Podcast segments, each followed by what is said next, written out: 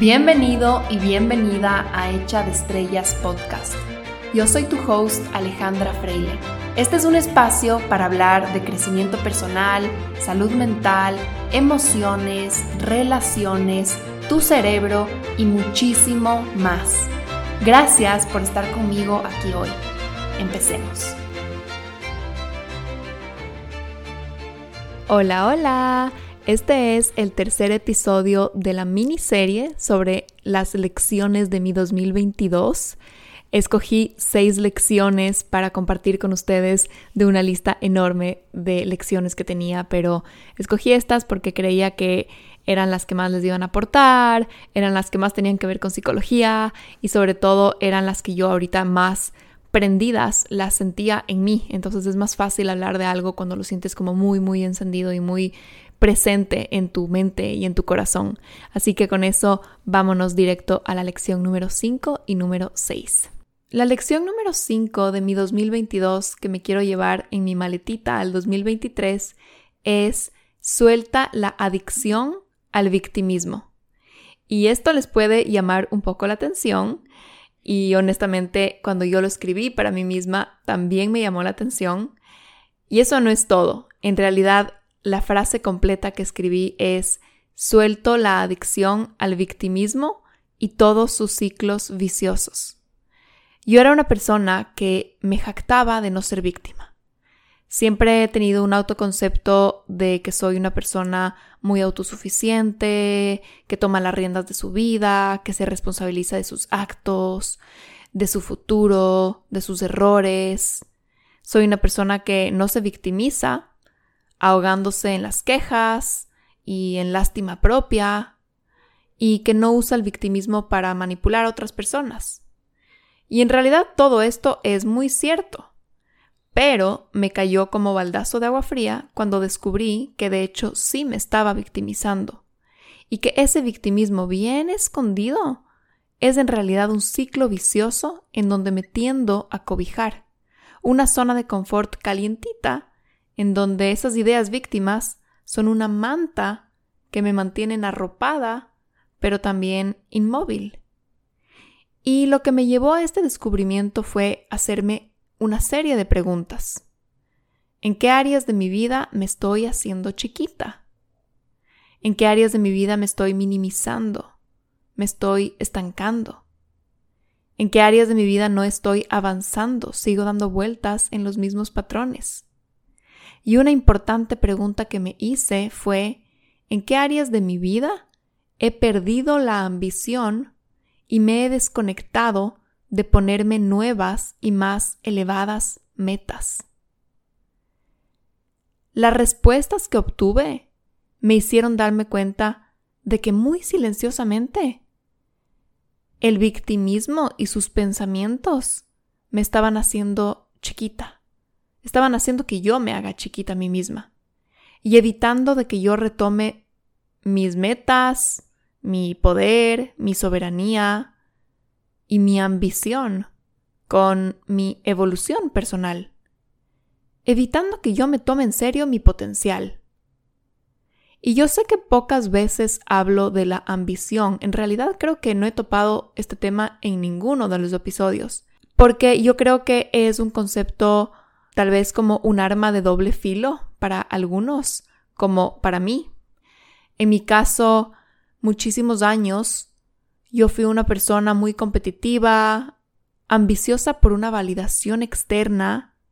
Entonces una parte fundamental de mi camino de sanación fue separarme de esa ambición, justamente para poder sanar de raíz la raíz de donde estaba naciendo o de donde estaba partiendo esa ambición. Pero en realidad lo disfuncional estaba en atar mi valor como ser humano a mis logros y a las medallas. La ambición es inofensiva, es una virtud que no tiene carga negativa ni positiva. Puede ser mal utilizada, puede ser usada como un arma que alimenta un patrón disfuncional, pero asimismo es un arma que te puede llevar a crear y crecer como ser humano. Habiendo pasado por ese periodo de abstinencia para separar el vehículo esa virtud de su motor original, que era el miedo, pude ver que la virtud en sí, desnuda, es muy poderosa y puede energizarte a construir cosas súper positivas, siempre que venga de tu luz y no de tu sombra. Ahora incluso puedo reconocer que esa ambición es lo que a mí me trajo hasta donde estoy hoy, personal y profesionalmente. Es lo que me moviliza a aprender todas las herramientas que ofrezco a mis pacientes y también las que les puedo ofrecer aquí. Es lo que me moviliza a querer ser mejor que ayer, a superarme, a sanarme, a evolucionar. Esa ambición fue lo que hizo que yo tenga un potente arranque profesionalmente. Entonces a la ambición le debo muchísimo. El error estaba pensar que la ambición era el villano, cuando en, realidad, como les decía, era el motor que se apropió de ese vehículo, que dijo, la ambición va a ser mi agente, mi soldado número uno. Ese era el error. Ahí estaba la disfunción. El vehículo puede ser usado para muchos motores, para el que tú quieras. Entonces, desde el lugar en que estoy hoy, puedo afirmar que mi ambición ya no está poseída por mis miedos, por mi sombra. Y por eso ya no me tengo que abstener de ella. Esa realidad ya está expirada. Pintar a la ambición como el villano o decir que la búsqueda de metas y de crecimiento me hará daño es quedarme en un pensamiento de víctima, quedarme cobijada en la zona de confort como diciendo, mejor ya no crezco, mejor ya no me pongo metas, porque eso me va a hacer daño. Creo que es muy fácil decir eso y es una solución poco creativa, es quedarte en la superficie, es decir, la ambición es el problema. Me quedo en la superficie y no me voy más al fondo, más profundamente a ver, no, no, no, no es la ambición, la ambición es una virtud, la ambición es un vehículo. ¿En dónde está el problema? Entonces es muy fácil decir eso y quedarte en modo víctima, como que bueno, entonces me lavo las manos, chao metas, me quedo en la zona de confort. No es un pensamiento que viene de mi más alta conciencia. Viene del victimismo, de la pereza, de la resistencia de la zona de confort. Con un poquito de creatividad y de curiosidad por ir como que más al fondo, más profundamente, con un poco más de conciencia, en realidad puedo ver que mi relación con la ambición no se tiene que acabar, porque es una parte fundamental de mi personalidad, sino que ahora tengo que encontrar una manera para que la ambición sea una facilitadora, un vehículo para expandir mi luz, mis áreas más positivas, para ayudarme a crecer mi luz. Y ese es mi reto actual, plantearme metas que nazcan de mi centro, de mis valores, y que no sean para cumplir expectativas de mis papás, para cumplir las expectativas de figuras de autoridad o de mi círculo social, para querer complacer, para mostrarme que soy valiosa, que eso viene de la sombra, que viene del miedo. El reto es ahora reconectarme con mi ambición, pero esta vez anclada a mi autenticidad. Querer crecer, querer más, querer un up level, pero no por lo que digan los demás de mí, sino por mí, por ver brillar mi potencial y por lo que eso puede contribuir al mundo. Y en realidad, honestamente, esto es un reto grande para mí, porque sé que estoy jugando con fuego, estoy jugando con heridas de mi infancia, estoy jugando con una virtud que por mucho tiempo la usé en contra de mi autenticidad. Entonces me imagino como un personaje de Star Wars que por mucho tiempo fue un, fue un agente del lado oscuro, pero que ahora quiere formar parte del bien. Increíble. Al lado del bien le beneficia tenerlo a su lado, pero hay que ponerle un ojo encima para que no se nos vaya al lado oscuro cualquier rato. Entonces sí es un reto para mí porque ha sido un jugador que ha estado como que jugando ambos equipos. Entonces no quiero que se me vaya al lado de mi sombra. Pero para eso está el trabajo interno, para eso está el trabajo de estar constantemente trabajando en tu sombra y echándole luz encima y echándole amor encima para que justamente no empiece como a poseer todas tus virtudes. Creo que en el reto está la magia, creo que en el reto está el potencial. La idea de redefinirme como una persona ambiciosa por su evolución me motiva, me recarga y sé que me hace tomar acciones sanas y alineadas para mi vida. En conclusión, no tomar este reto en mis manos sería victimismo. Y es como estar diciendo toda la vida o como estar lamentándote toda la vida por lo que no estás haciendo porque algún día un agresor te hizo daño y para siempre te quedas con esa historia y con esa narrativa. Otra área en donde descubrí un ciclo vicioso de victimismo es en el no tomar acciones incómodas que sé que son necesarias para mi crecimiento. Para darles un ejemplo muy simple, sacar una nueva tarjeta de crédito que me permite más flexibilidad a nivel internacional. Ese victimismo que me decía, es muy pesado, es muy difícil, no tengo tiempo, cada vez que llamo no me contestan, qué pereza, me estaba cobijando, me estaba manteniendo chiquita.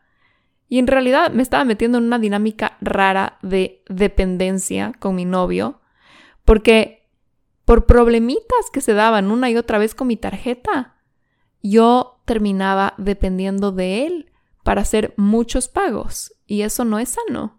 Y yo sé que no es sano y como psicóloga lo tengo súper claro, pero por víctima y por pereza y por no hacer esa acción incómoda, ahí me quedaba. El victimismo tiene muchos beneficios. Nos mantiene chiquitos, en nuestra zona de confort, nos evita nuevas y más grandes responsabilidades, pero sobre todo nos protege de nuestro propio potencial. Y casi siempre nuestro potencial nos da miedo, nos da terror, nos da terror encontrarnos con nuestro propio poder. Porque nuestro potencial viene con libertad, con responsabilidades, con más exposición, con dejar atrás relaciones, con dejar atrás malos hábitos, con salir de ese útero de la protección. Este año me di cuenta que me quedé por un tiempo colgada en esta idea de como, ok, ya crecí hasta este nivel y está cómodo aquí. Y en realidad ya no me estaba quedando en este nivel por elección, que sería perfectamente válido. A veces queremos quedarnos cómodos en un nivel simplemente disfrutando de ese nivel. Pero en un punto yo ya sabía que este no era mi caso. Me estaba quedando por miedo. Y el miedo venía a través del victimismo, llenándome de ciclos viciosos de yo no puedo, no quiero, no estoy tan segura si quiero, es muy difícil, es muy pesado, mejor y más fácil no lo hago. Y una y otra vez me quedaba comprometida a ese victimismo. Y para contarles un poco los detalles de a dónde me lleva mi ambición el día de hoy, qué me está llamando hoy. Y estas son cosas que cambian y morfan con el tiempo, de acuerdo, como decía en el anterior episodio, ¿no? El anterior, anterior, anterior, mejor dicho, justo antes de esta serie de lecciones de Bali, en el episodio de las temporadas, Hablamos de que cada temporada te llama a ciertas cosas que probablemente necesitas, a información que necesitas para seguir evolucionando. Entonces, al conectarme con mi ambición, dejé que mi mente vuele y que esos sueños sean como más ambiciosos y no quedarme en este ciclo vicioso de victimismo de, bueno, voy a soñar chiquito y un poquito nomás. Hoy por hoy, a mí me está llamando plantearme metas mucho más grandes y motivantemente miedosas de las que nunca me he planteado. Estoy por hacer un rebranding de mi marca, contratar un equipo, escalar ciertos servicios que ya los vengo repitiendo por muchos años y sé que ya tengo más valor que aportar. Entonces es hora de crear una nueva oferta más sofisticada, más alineada con todos los aprendizajes que me han dado estos años. También es momento de hacer un up level en cuanto al sitio físico en donde vivo. Me llama una ciudad moderna, culturalmente rica, con gente expansiva y divertida para mi pareja y yo. Quiero ser más selectiva ahora en el departamento que arrendemos. Me llama un espacio amplio, moderno, iluminado, con una buena oficina en donde yo me sienta súper inspirada a trabajar. También quiero usar esa ambición para salir de mi zona de confort al momento de hacer networking. Porque sí es importante en este momento para mí encontrar y formar nuevas amistades como pareja, con gente que sea compatible con nosotros, con quienes tengamos buena conexión y química, pero que también nos motiven a mejorar, que nos expandan. Y ese networking sé que también es importante porque de ahí salen nuevas y más elevadas colaboraciones profesionales, oportunidades, portales. También en otros aspectos de mi vida me está llamando mucho filtrar los productos que uso en mi día a día, mejorar la calidad de ciertos suplementos, condimentos que uso en el día a día, la calidad de mi ropa, de mis productos de cuidado personal, que si bien sigan siendo alineados con mi estilo, porque yo soy una persona algo minimalista, no me gustan las cosas demasiado recargadas, eso no va conmigo, me, incomoda. Lo que sí quiero es subirlos un poco de calidad, de ingredientes, de texturas, un poquito más sofisticados, se podría decir. En conclusión, para mí ha sido súper refrescante esto de atraparme a mí misma y darme cuenta que me estaba ahogando en el victimismo y que estaba permitiendo que sus ciclos viciosos poco a poco se entretejan en todas las áreas de mi vida como tentáculos. El victimismo no solo te desconecta de tu ambición, sino de tus metas, de tus sueños y en realidad de tu potencial. Y para eso personalmente me cae como anillo al dedo estar justo en fin de año y trabajar en este curso con Isa y Dani de planificación del 2023, que si no están al tanto, al final del episodio les voy a hablar un poquito de eso. Porque con esta energía de empoderamiento, de chao victimismo, voy a diseñar mi año sin hacerme chiquita, ni llenarme de excusas expiradas. En una de las clases que tendrán conmigo en el curso, si es que lo toman, vamos a hacer un ejercicio potente de limpieza de cordones que tenemos con el victimismo y todos sus ciclos viciosos. Vamos a ver en dónde están, hasta qué magnitud han llegado esos tentáculos, porque para muchos es una silenciosa adicción que nos atrapa y no nos permite ver ni apropiarnos de nuestro verdadero potencial. Los vamos a cortar, los vamos a reabsorber y vamos a recanalizar toda esa energía y todo ese poder hacia adentro, hacia el centro, para de ahí empezar a crear y no estar atados a cadenas de victimismo que no nos sirven de nada, nos hacen desperdiciarnos a nosotros mismos. La sexta lección, muy relacionada, es eres más capaz de lo que te das crédito. Uno de los tentáculos del victimismo puede estar tapándote los ojos de ver quién de verdad eres y de ver de lo que eres capaz. A veces nos quedamos con etiquetas expiradas de un pasado, nos quedamos repitiendo limitaciones o dificultades o debilidades que teníamos antes como si estas fueran nuestra identidad, cuando en realidad solo fueron retos de mucho tiempo atrás. Por ejemplo, este año en Bali yo sabía que se venían o tenía esta idea de que se venían algunos retos que en realidad yo pensaba que serían más difíciles de lo que fueron. El primer reto era, ok, no voy a tener una casa estable y me voy a estar moviendo mucho de lugar en lugar, entonces eso va a ser un reto. Y el segundo reto era, tengo que aprender a convivir con mi pareja, porque nunca hemos vivido juntos. No habíamos vivido juntos el año pasado. Yo me había llenado la cabeza de etiquetas que me hacían pensar que para mí el ser flexible iba a ser gigantescamente difícil. Yo me había llenado de etiquetas que me hacía pensar que convivir con alguien iba a ser gigantescamente difícil. Y al momento que lo hice, fue como, Ah, esto era todo lo que temía. Esto me daba miedo.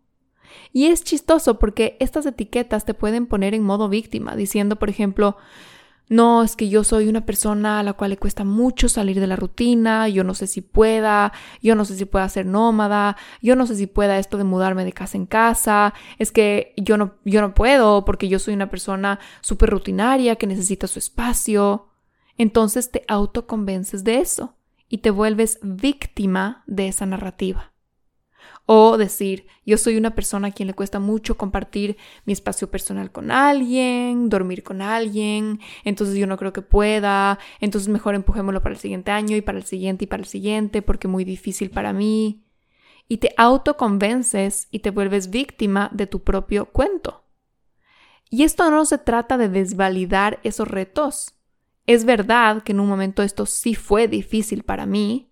Es verdad que quizás no sea mi zona de genio, pero el que sea un reto, el que sea una dificultad que tuve en mi vida, no quiere decir que es quien soy, no quiere decir que esa es mi identidad.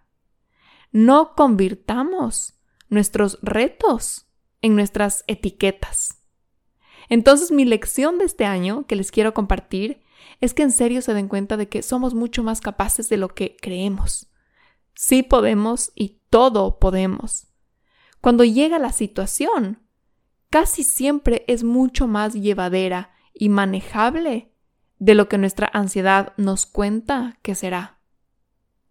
Yo personalmente me descubrí a mí misma como adaptable, resiliente, flexible. Gracias 2022 por enseñarme esto.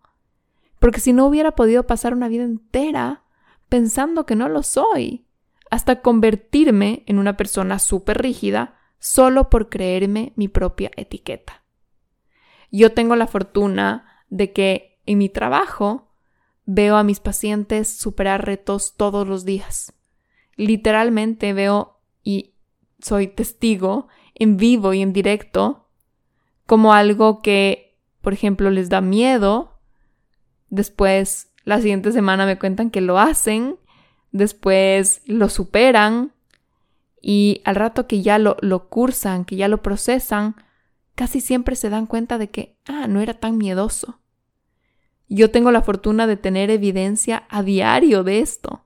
Y les puedo decir que siempre, siempre, siempre el miedo anticipatorio es mucho más grande y causa más sufrimiento que el reto en sí cuando ya lo estás cursando. Los humanos somos una especie cargada con cientos de miles de recursos internos que nos hacen capaces de adaptarnos y de abarcar muchísimas situaciones. La imaginación y la cabeza a veces no lo cree, porque no lo ha visto o porque no lo ha experimentado, y porque le encanta pensar lo peor. Pero la única manera en la que expandes tu campo y te enseñas a ti misma de lo que eres capaz, es haciéndolo. Cuando mis pacientes me cuentan sus logros y me cuentan algo que hicieron, algo que les causaba un montón de miedo, que lo habíamos conversado y luego es como que pasan las semanas y ya, lo hicieron, lo lograron, ya fue, ya, ya está en el pasado. Yo siempre hago la pausa como súper intencional para decirles, ¿te das cuenta de lo que eres capaz? Y hago esto para que ellos no se olviden, para que no se olviden de que esto que temían, a lo que tenían miedo, ya lo superaron. Yo no dejo pasar esa oportunidad para que ellos registren esa evidencia real de cómo expanden su zona de confort. Aparte de las etiquetas que nos autoimponemos y que causa todo esto de lo que estaba hablando, creo que otra cosa que también hace lo mismo, que también nos influye, son las narrativas de miedo o las narrativas limitantes que escuchamos a nuestro alrededor. Entonces, de estas también tenemos que tener cuidado y ser un poco más escépticos. No solo lo que nos contamos a nosotros mismos sobre nosotros mismos, sino lo que escuchamos por ahí. Les voy a dar un ejemplo.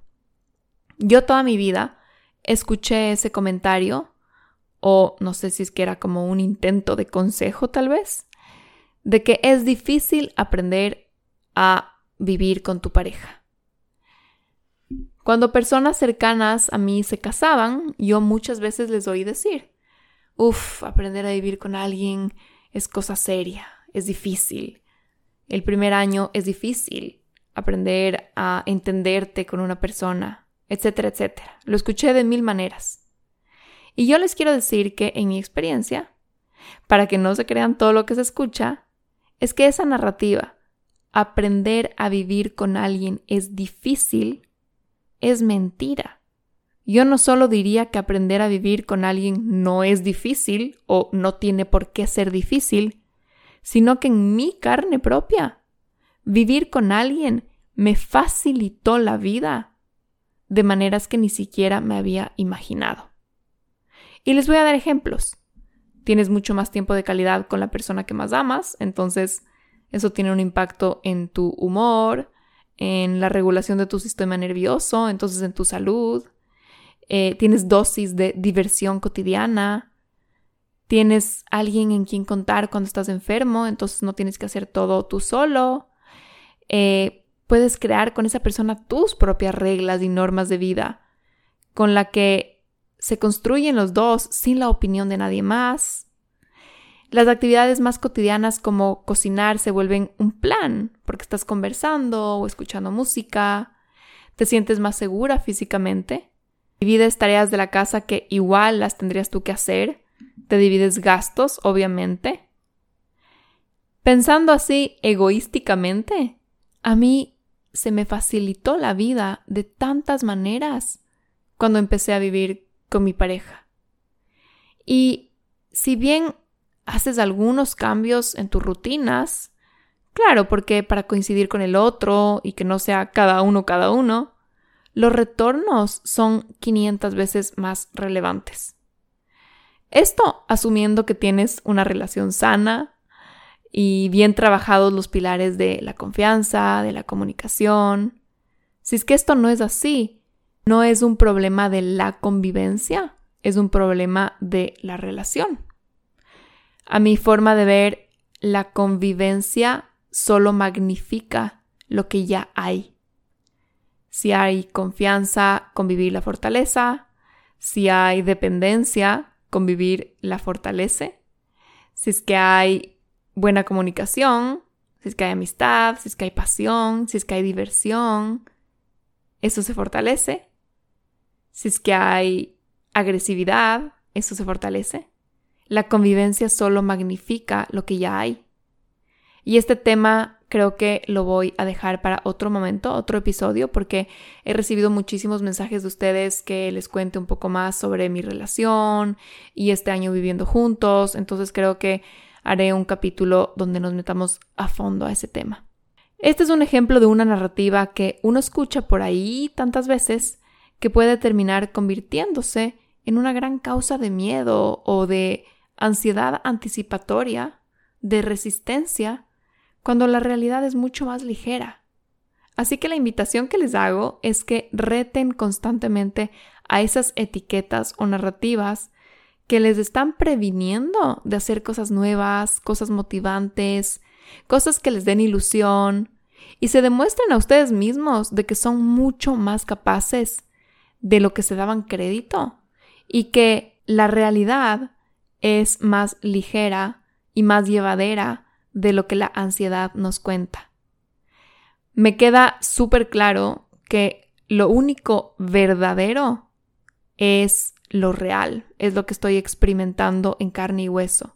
Y tengo que primero vivirlo para después tener derecho, ahí sí, desde la versión actualizada de quién soy, de determinar si es que es algo pesado para mí hoy. Pero no tengo derecho de decir eso, mi mente, mi ego no tiene derecho de decir eso si es que no lo estoy experimentando. Y bueno, esas son las seis lecciones que yo quería compartir con ustedes sobre mi año. Yo les recomiendo al 100% que hagan este ejercicio ustedes mismos y que compartan sus lecciones con su gente más cercana.